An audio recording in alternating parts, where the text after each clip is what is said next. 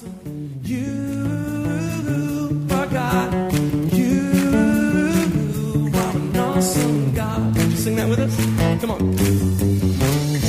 pray that as you listen to this message, you will be challenged and encouraged through God's Word. Here at Heartsease Family Life Church, it has always been our desire to see people's lives totally impacted and changed. His Word promises to accomplish that.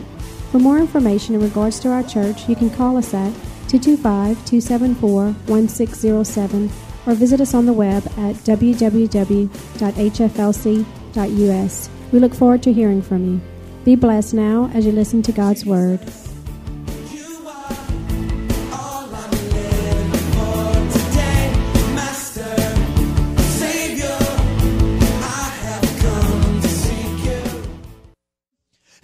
That's what we're going to be talking about once again tonight as we try to conclude our series on the subject All are called, but not all are chosen. Think about that. All are called, but not all are chosen. We take that scripture from Matthew 20 and verse 16. If you want to turn there, go ahead. But the chapter of Matthew 20 deals with Jesus telling a parable of a vine dresser who went out to try to find people to work in his vineyard. And he went out at certain different times promising people a pay for working. And when it came to the end of the day, those who were hired last, some had only worked one hour. They were given the same amount that was promised those who had worked all day. So what happened? The ones who had worked longer thought, well, this is good, we're going to get more. They didn't.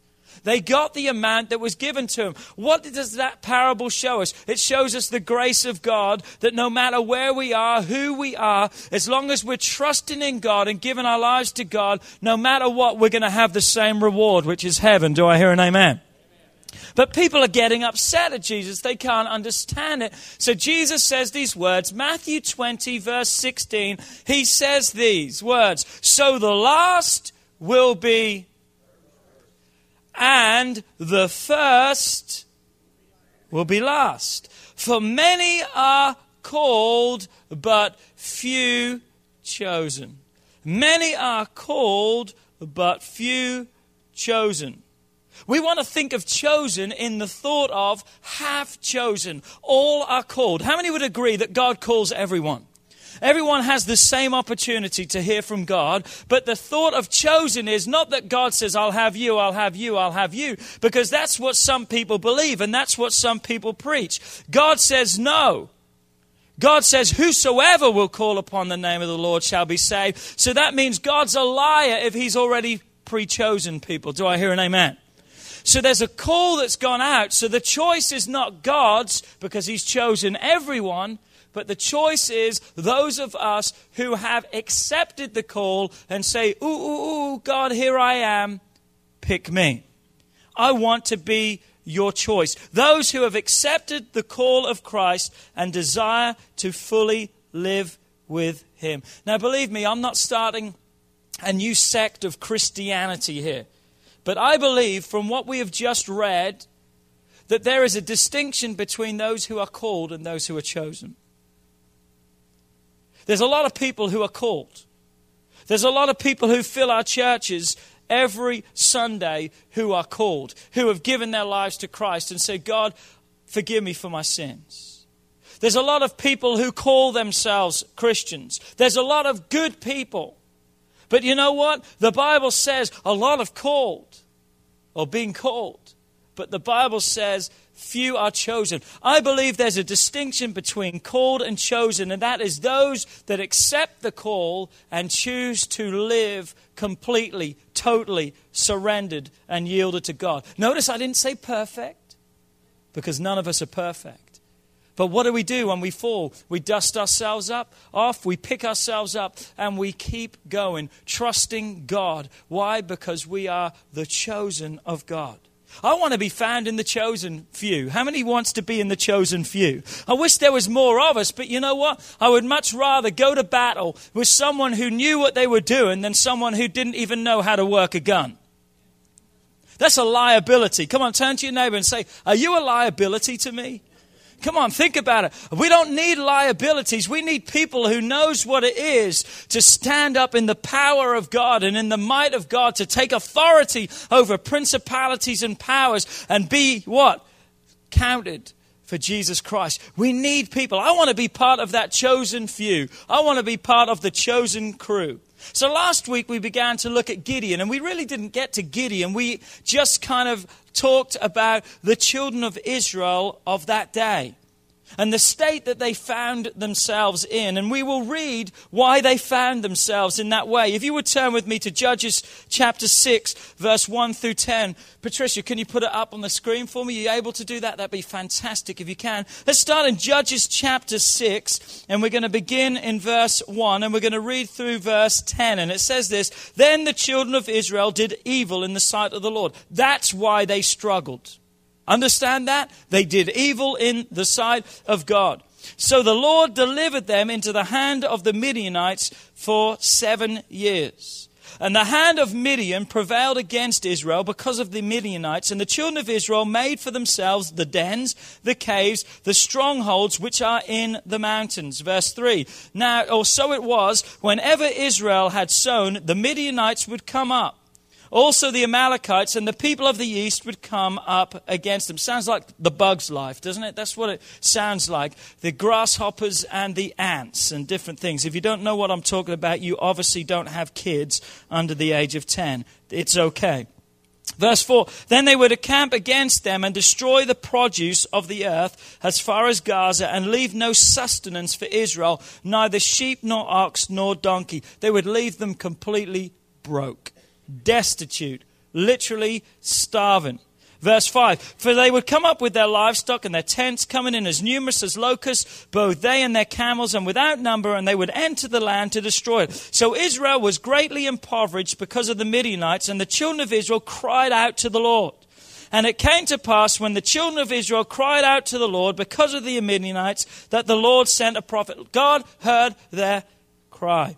The Lord sent a prophet to the children of Israel who said to them, Thus says the Lord God of Israel, I brought you up out of Egypt, and I brought you out of the house of bondage.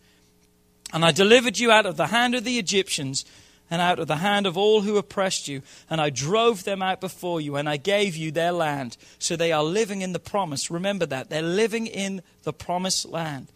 Verse 10 Also I say unto you, I am the Lord your God. Do not fear the gods of the Amorites in whose land you dwell, but you have not obeyed my voice.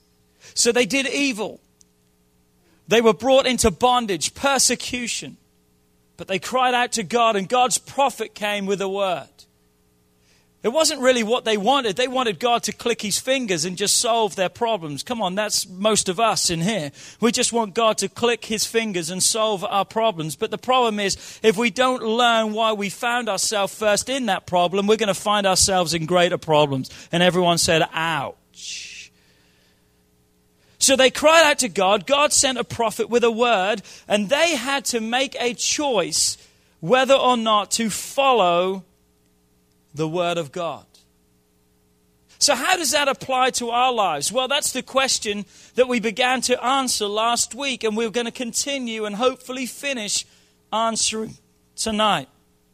How can we live a life being God's pick? Not just called, but part of the chosen. How can we live a life being on God's team and being what He wants us to be? The first thing that we looked at was point one last week that we don't get complacent in our walk. Remember that when we talked about that last week? Complacency means to be self satisfied. Or another way of putting it is putting your guard down. How many times do we perhaps just begin to coast through life, let our guard down, and all of a sudden Satan gives us a major blow? Where if we had our guard up, we would be prepared. How do we keep our guard up? Through the word, through prayer, through church, through fellowship, and with other people. It keeps us sharp and it keeps us fresh. A boxer doesn't just go into the ring on championship night.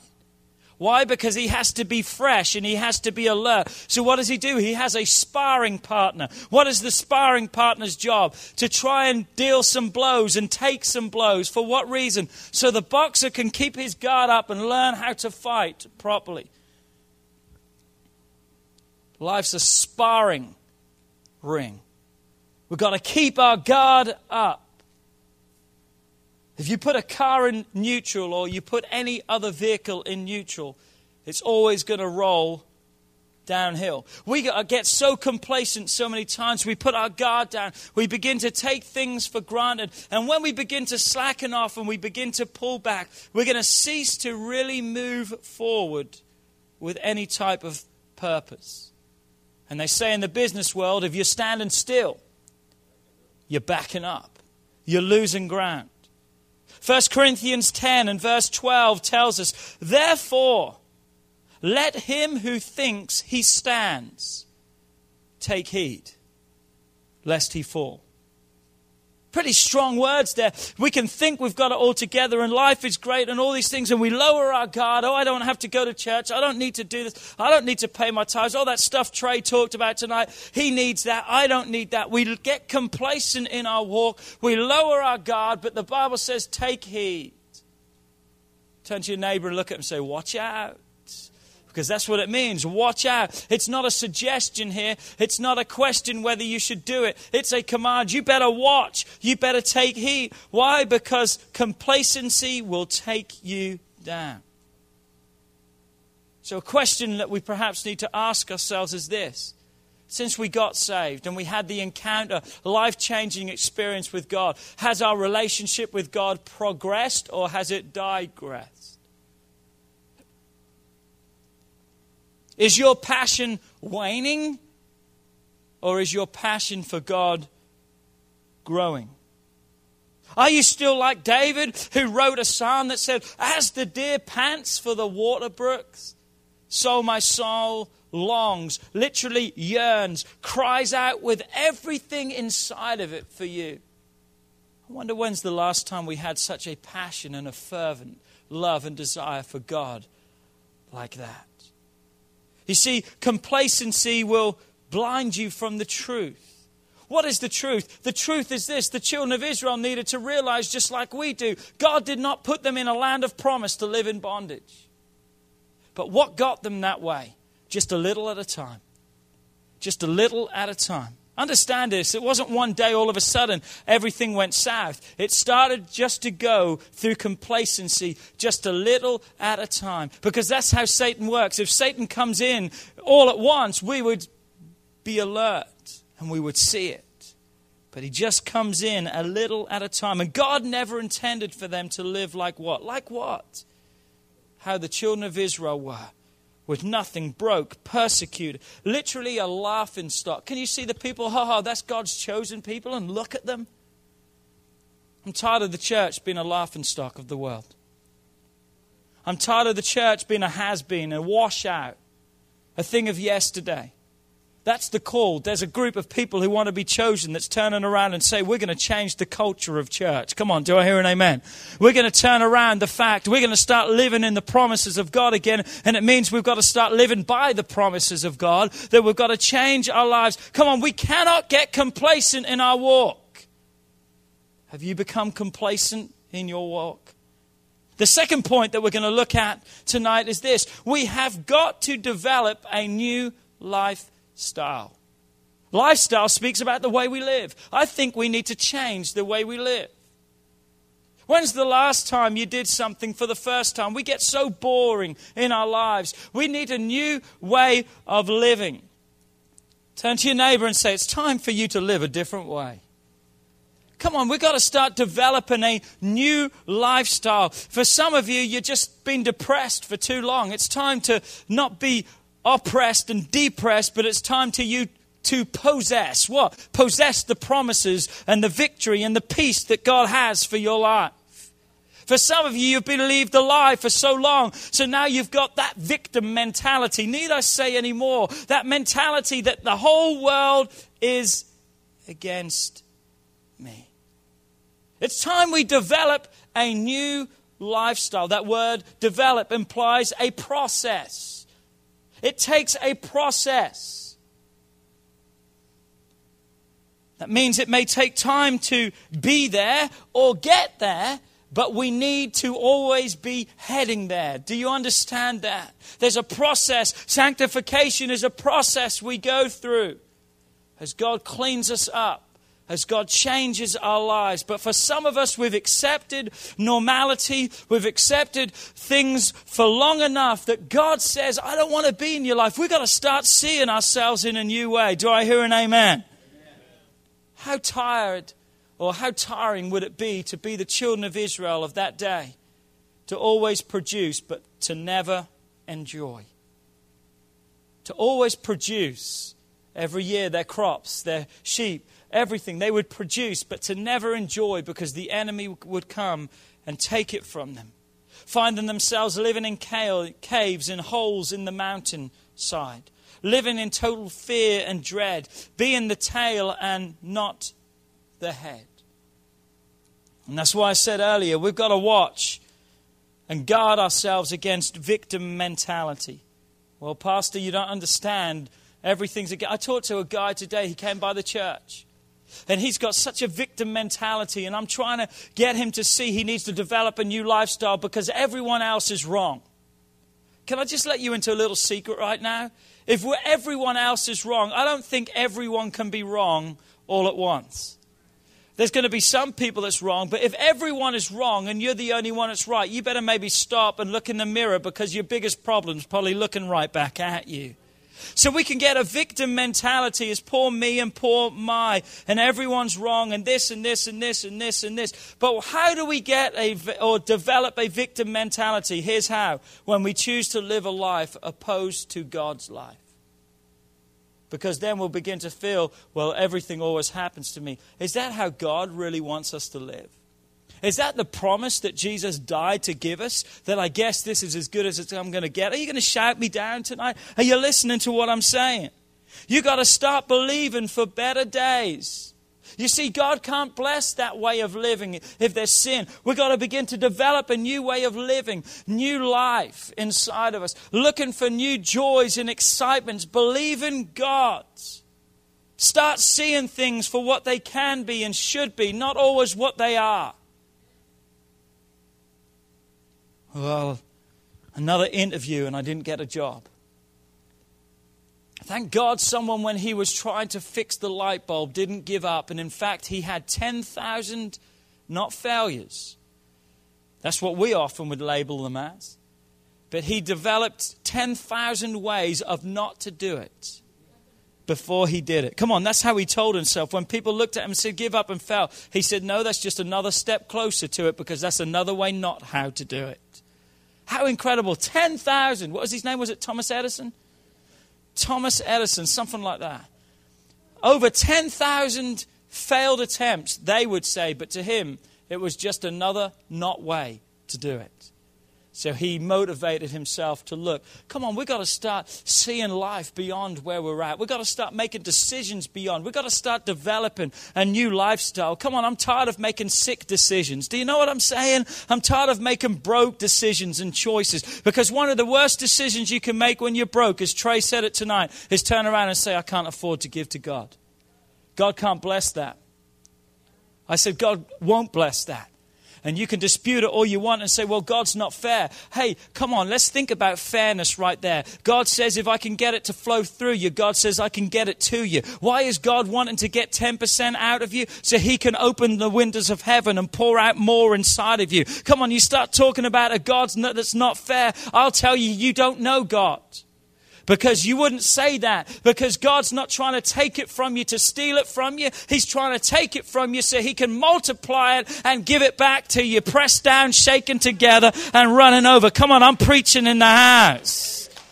We've got to start developing a new lifestyle a new way of living, not just for five minutes and then stop. Oh, I'm going to go to the gym. It's the beginning of the year. Some of you have already been and done. Come on, it's the third month, just beginning. You're already finished, and for some of you, you've been finished for two and a half months. Come on, you only went for about a week, and you've got all these things that I'm going to do. Listen, the church is full of people who start, but God says the prize comes to those who finish. Come on, we've got to start developing a lifestyle, not a moment, not a flash in the pan, not a five minute wonder. Church is good at that. Riding the wave, the next greatest craze or fad that's come in the church. They're riding it high, and then the next minute they're down and they're riding this. We've got to start developing a lifestyle that is what? Stable. It is founded on the Word of God, and it's built upon the promises of God. Galatians 5 and verse 1 says these words Stand fast, therefore, in the liberty. I like that. I can stand fast in the liberty by which Christ has made us free. And don't be entangled again with the yoke of bondage. I'm changing the way I'm thinking. I'm going to start standing fast in the liberty. I'm going to start realizing I'm the head and not the tail. Here's another one John 8 verse 36, and you should all know this one. It says, Therefore, if the Son makes you free, you are free in. If the Son makes you free, you shall be free indeed. Indeed, there speaks of by the action of your life. Come on, we've got to start setting new courses and boundaries for our lives. We've got to start developing a new lifestyle. We've got to start learning to live above our circumstances instead of allowing our circumstances to live above us. Come on, do I hear an amen in the house? The way you live, I think, is determined upon how you want to live. Did you catch that? The way you live, I think, is determined upon the way you want to live. Why? Because I believe the desire or the way you live and the blessings and the fruitfulness of your life works on your desire. If you want to live free, I'm telling you, you're going to live free. If you want to live bound, you're going to live bound. The question tonight is how much do you want it? How much do you want to continue the process? I didn't say you may get there today, but we're developing lifestyles that's going to take us to where God wants to be. We've got to be willing to make the necessary changes that are required to bring us into a new place. Listen to me tonight. I'm not saying that we just you just need to get saved.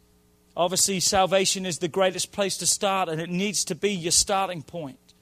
But salvation is not the end. Come on, there's more in God than just salvation. When you're saved, you've made it to heaven. But how many knows there's blessings, there's peace, there's victories, there's deliverance, there's power that we need to walk in while here on this earth that God wants to give us. So it's not only getting saved, but God wants us to live saved, to be saved, to be an example to Him. If you were really to look at your life, I wonder if you would turn around and say, Wow, I'm really giving a great example of Christianity. I'm really showing forth a great God. I'm challenged with that because there's things I say that don't show a great God. There's actions that I do that don't show a great God. Come on, I've got to start developing a new lifestyle because people are going to see my good works. And what happens, the hope is that they will see my Father in heaven and they'll bring glory and honor to Him. So it's time to change your talk, your walk, your thought, your environment, your associations. Begin to continue along the process. Come on, developing a new way of living. Number three, are you ready? Let me hit it with you. Forget the past and embrace your future. It's incredible. We could preach for weeks on this thought that it's time to what? Forget the past and embrace. I like the thought of embrace as grab a hold of your future. To literally grab a hold of it, not just half heartedly, but grab a hold of it with everything you've got. And listen to me, when we start talking about the past, we've got to understand the past involves the good and the bad. We've got to move away from the successes as well as the failures because the successes of yesterday can perhaps be a greater hindrance to the successes of today. The worst enemy to excellence is good. When you're a failure, guess what? You know there's a need to change. But when you're successful, you can sit back and say, I'm kind of doing well. The greatest companies today who are the greatest success are companies that have been successful for perhaps generations. Why? Because when they invent something, they don't sit back and say, We did a good job. They're already looking for something to be better and to be bigger. Why? Because they know other people are going to be duplicating or copying or coming up with ideas themselves. They have to stay ahead of the game. We've got to forget the past. For what reason? So we can stay ahead of the game. Read with me, if you would, Judges chapter 6, now verse 11 through 14. The angels now coming to Gideon. And the angel of the Lord came and sat under the terebinth tree, which was in Ophrah, which belonged to Joash the Abiezrite, while his son Gideon threshed wheat in the winepress in order to hide from the Midianites. And the angel of the Lord appeared unto him and said unto him, The Lord is with you, you mighty man of valor. Can you see Gideon? He's kind of sitting there looking around saying, Obviously, you're not talking to me. Verse 13 Gideon said unto him, O my Lord, if the Lord is with us, when, then why has all this happened to us? And where are all the miracles which our fathers told us about, saying, Did not the Lord bring us up from Egypt? But now the Lord has forsaken us and delivered us into the hands of the Midianites. Then the Lord turned to him and said to him, Shut up. We can say that because our kids are not in here. The angel of the Lord told him, You need to forget the past. Come on, turn to your neighbor and say, Forget the past. The angel of the Lord turned to him and said, Go in this might of yours, and you shall save Israel from the hands of the Midianites. Have I not sent you? Notice what is happening here. We, may, we waste so much precious time looking back instead of forward. What did he say when God came to him? He said, Oh, we remember all the past. We remember the miracles. How many knows that if God could do it in the past, he's more than able to still do it right now? But he's not a yesterday God. He's the God of today, yesterday, and tomorrow. He's a God that's able right now. But we get so caught up in looking back instead of forward that we fail to see that God wants to bring us beyond every mistake and failure to a future and a destiny in Him. Gideon asks this question in verse 13 Where is God? Where is God? Where are the miracles? Where is his provision? Where is his leading? Where is his guiding? Come on, where is he? Where is this God? Why did he ask that? Because his past had refused to allow him to hear what God had just proclaimed over his life. He didn't hear the fact that God says, You're a mighty man of valor. All he heard was, What? Or all he responded to was the fact, God, you failed us. You were with us in the past, but you're not with us anymore. You see, if we don't watch, our past will begin to determine our future. We've got to let go of the past and realize the past is the past. The past needs to stay in the past. Because the angel of the Lord appeared to him in verse 12 before he says, Where is God? And he says, The Lord is with you. Notice God says, I'm with you. But Gideon says, Oh, you used to be. He goes back instead of from this day forward. Are you allowing your past experiences to rob you from your promise?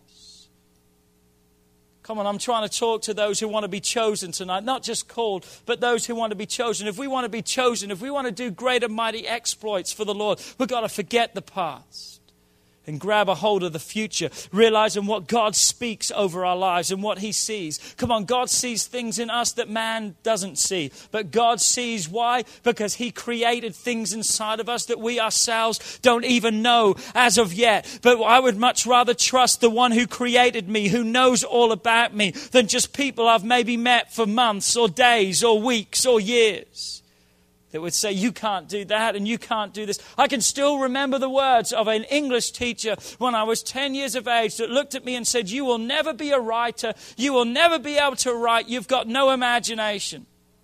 Still plagues me right now when I go to put pen to paper at 38 years of age, I hear the words of someone else that they spoke into my life, but I've chose to forget the past. Come on. I've chose to move on beyond that. And I've chose every time I put pen to paper to be a testimony to God because maybe I didn't have it inside of me, but God placed something inside of me that I've allowed to come out. Past is only good for one thing, Bishop, and that's to remain as the past. I said, the past is only good for one thing, Edward, and that's to remain in the past. A lot of us have got skeletons in our closets we're not proud of. Aren't you glad that God's not the God of the past in the fact of He's bringing it up? God's a God of today. He's forgiven and He's forgot our past. Come on, He's a God of this day forward. Perhaps you had great times in the past. Great. Look for greater times. Perhaps you had rough times in the past. Great. Look for great days in God. We must let go of the past in order to embrace our future. Philippians 4, verse 13 says, Forgetting those things which are behind. What do I do? I press on. I reach forward to those things which are ahead. I press towards the goal. You can never reach forward and press towards something while you're leaning back. And while you're held back, your past will be an anchor that will stop you from pressing towards the goal of the prize of the upward call in Christ Jesus for your life. Come on, allow your past just to be the step up into your future. Allow your past to be the stepping stone that propels you into what God has. Come on, we've all got a past in here, but when Satan comes to remind you of your past, why not start reminding him of his future? Come on, we've got to forget the past. If we're going to be chosen, if we're going to do exploits, we've all got things, as I said, we're not proud of, but we've got to leave them under the blood and trust God. Are you with me tonight? Number four, if we're going to be chosen, we've got to begin to move our lives from insignificance to a place of destiny. We've got to move our lives from insignificance to your place of destiny. To realize what you may see, as I said earlier, is maybe not what God sees, but why not choose to believe Him instead of what you see? Look what He says in Judges chapter 6 and verse 15 and 16. Then Gideon said unto him, to the angel, O my Lord, how can I save Israel? Indeed, my clan is the weakest in Manasseh, and I am the least in my father's house. So Gideon's saying, If you really are talking to me, and I guess we've established the thought that you are, I've brought up the past, but you said the past is not important, it's about right now. So, okay, if we're going to talk about right now, let's just begin to talk about my insignificance right now. I'm the weakest in Manasseh, I'm the least in my father's house. And the Lord said to him, Surely I will be with you. That's all we need. I said, That's all we need, is for God to be with us. And you shall defeat the Midianites as one man. Here's what Gideon really says in verse 15 and 16. He says this Even if I could move beyond my past, I'm still a nobody. Do you feel like that sometimes?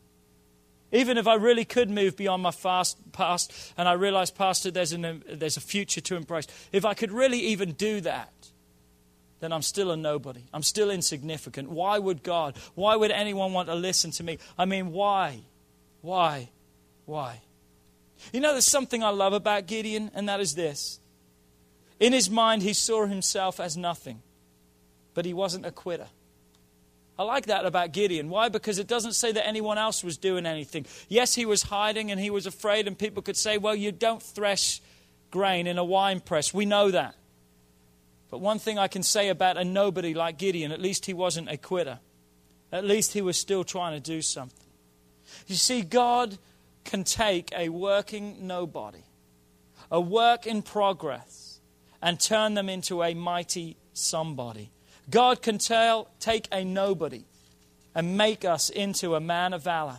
To be chosen, we must realize it's not how we perceive ourselves, but it's how God sees us. I wonder how God sees you. I'll tell you how God sees you as the apple of his eye.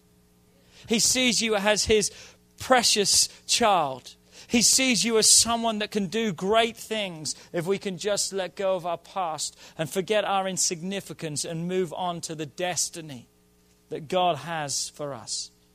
You may not see it tonight, but I challenge you look again and again and again and again. Perhaps for some of you, you need to continually look. Why? Because you're special to God and you need to begin to see that. You need to begin to understand that. You need to begin to believe that you are created for purpose. Come on, this is not a motivational speech tonight. This is a speech to motivate you into the blessing that God has for your life. This is not something to hype you up and at the end there's nothing. This is something to encourage you, to tell you, come on, God has chosen all. All called all, but only few have chosen. It's time for us to be the chosen of God. Even in our insignificance, God still has destiny. Even with a past, thank God for His grace and His mercy. What did David say to Goliath? When the giant pointed at him and said, Am I a dog that you come to me with sticks? I mean, come on, for goodness sake, I've been a, a man of war and you're a little kid. What did David say to Goliath? David said these words to Goliath, paraphrased. He says, You know what? It's not about me, but it's about my dad. And you just made him really mad. So you better watch out. Come on, think about that. Well, who do you think you are? In, in himself, he was just a little shepherd boy. He was nothing, but he was significant to God. When Satan tries to remind you of who you are, you need to start reminding him of whose you are. You need to start reminding him of who's your dad. Come on, who's your daddy? My daddy's the King of Kings. My daddy's the Lord of Lords. My daddy's one that has never lost a battle. He said, I'll go with you. Did he not tell Gideon that? I'll go with you. It's me. I'm there with you. You may not be man's choice, but thank God man doesn't make the choice of who's God's choice. Man may not pick you, but God's already picked you. He's already made a way for you. He sent his son to die for every one of us. Now it's your choice. Man can't choose, but you need to choose. You need to choose whether you are going to live and move from insignificance to a place of your destiny. And moving on, almost finished. Just two more points. Point number five you need to move from being a half to a whole, from being half hearted. That would do to totally surrendered, committed, and yielded to God. It's amazing how some people don't want to give everything to God because they're, they're worried that they'll have to go to church more. It's amazing how people don't want to give everything to God because they're worried that God will send them on a mission field somewhere and make them do something they don't want to do. Again, can I say this? If you really are in relationship with God, you'll understand that God's not a God like that. Because there'll already be things inside of your heart that God will confirm if that's what God wants. God's not going to go against what He has made you to be. If you've got a heart for others and a heart for missions, then God may send you. But you know what? If that's not really your heart and the call, you're probably not going to be sent. But you see, we misunderstand God. Why? Because we just give Him a half instead of giving Him everything to work with. Gideon chose to connect up to a God and form a partnership that he could not lose. What did he say in verse 16? And the Lord said to him, Surely I will be with you, and you shall defeat the Midianites as one man. Some man I said, Some man. Some man. He was just a little insignificant person, but he was now some man because he joined up with God. He's now a whole. He's now one man. Why? Because he's found completeness in God. We cannot make it on our own. And the sooner we realize that, the better it's going to be, not only for us, but for anyone else. Philippians 4:13, I can do all things through Christ who strengthens me. It's through that combination that strength and victory will come every time, me and God, or God and me. Trusting in God. When I don't know what to do, God's there. When I don't know which way to turn, God's there. Come on, if I want to be chosen of God, if I want to make a change in this world, if I want to change the lifestyle of my life, if I want to move beyond my past and embrace my future, if I want to move some insignificance into my what? Into my destiny, then I've got to live totally sold out and given to God. I think it's like six or seven times in Psalms 119 that David says these words with my whole heart not just a part. Jeremiah 29 11, we all know that. Call upon, oh, no, what is Jeremiah 29 11? I know the thoughts and the plans I have for you, says the Lord. We all get excited about that. But we need to read on because the Bible says, when you search for me, you're going to find me. When you search for me with your whole heart. Not half heart, but whole heart. To be chosen means to be fully on board. It's all or nothing. And lastly, tonight, number six we need to move from being a survivor to a servant. I haven't got time tonight because time is gone, but if you were to read Judges 6, verse 18 through 24, you would suddenly begin to realize all of a sudden now Gideon's beginning to worship God. He says to the angel, Wait here, let me make you some food, and a sacrifice, an offering is given up unto God. You see, when you change your focus and you begin to realize that God is able, then what happens? You begin to see the fact that He's your deliverance. Notice this as Gideon was willing to let go of the past, he was willing to accept the fact that God was with him. What happens? He now begins to see the fact that God is his deliverer. He now begins to believe that he will be able to defeat this army. He now begins to believe who is this one that would stand against God. You see, when you change your focus, you will see your deliverance. Matthew 20, verse 26 says this Whoever desires to become great amongst you, let him be your servant. To move from a survivor, just making it, to a servant, giving unto God.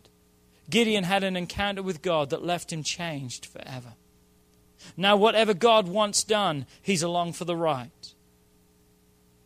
His desire is just to serve God. Can you see what's taken place in this man's life? We've gone through it in literally about 20 minutes tonight, the change that's taken place. But can you see all of a sudden now?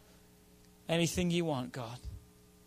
I'm in it. I don't know how, but I know you can. Come on, that's our theme for this year. I don't know how. Come on, we're believing for a new building. I don't know how come on, a note of about 20, 30,000 a month for most buildings that we look at around here might as well be 20, 30 million a month. Come on, hit, hit me with it tonight. I don't know how, but I know He can. And I know He will. Some of you are facing impossible situations. I don't know how, but I know He will. Come on, we've got to move from being a survivor, just barely making it through, to being a servant, trusting in God. Realizing that as we meet His needs and build His house, his promises that he will build ours. You see, Gideon's problems and circumstances, Melissa, were still the same. But all of a sudden, he had a different focus. He saw different. And he saw his God as bigger than all those things around us. Why? Because he now has a direct plan of how to turn everything around. You see, Gideon wasn't just called, he chose to accept the call and to be chosen of God. He chose to be on God's team. The question I have, myself included, will we join the team? All are called, but not all are chosen. If we want to be chosen, we need to make some changes and begin to develop a new way of living.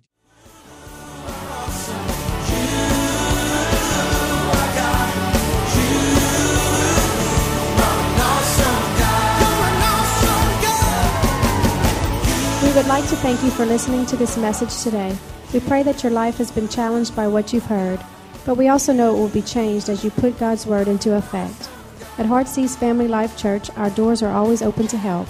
If you need any more information or just a friend to listen, we are here. Call us at 225 274 1607 or email us at pastorp at hflc.us. Remember, put God first in your life and everything you do will prosper. We look forward to seeing you soon. God bless. Master, Savior,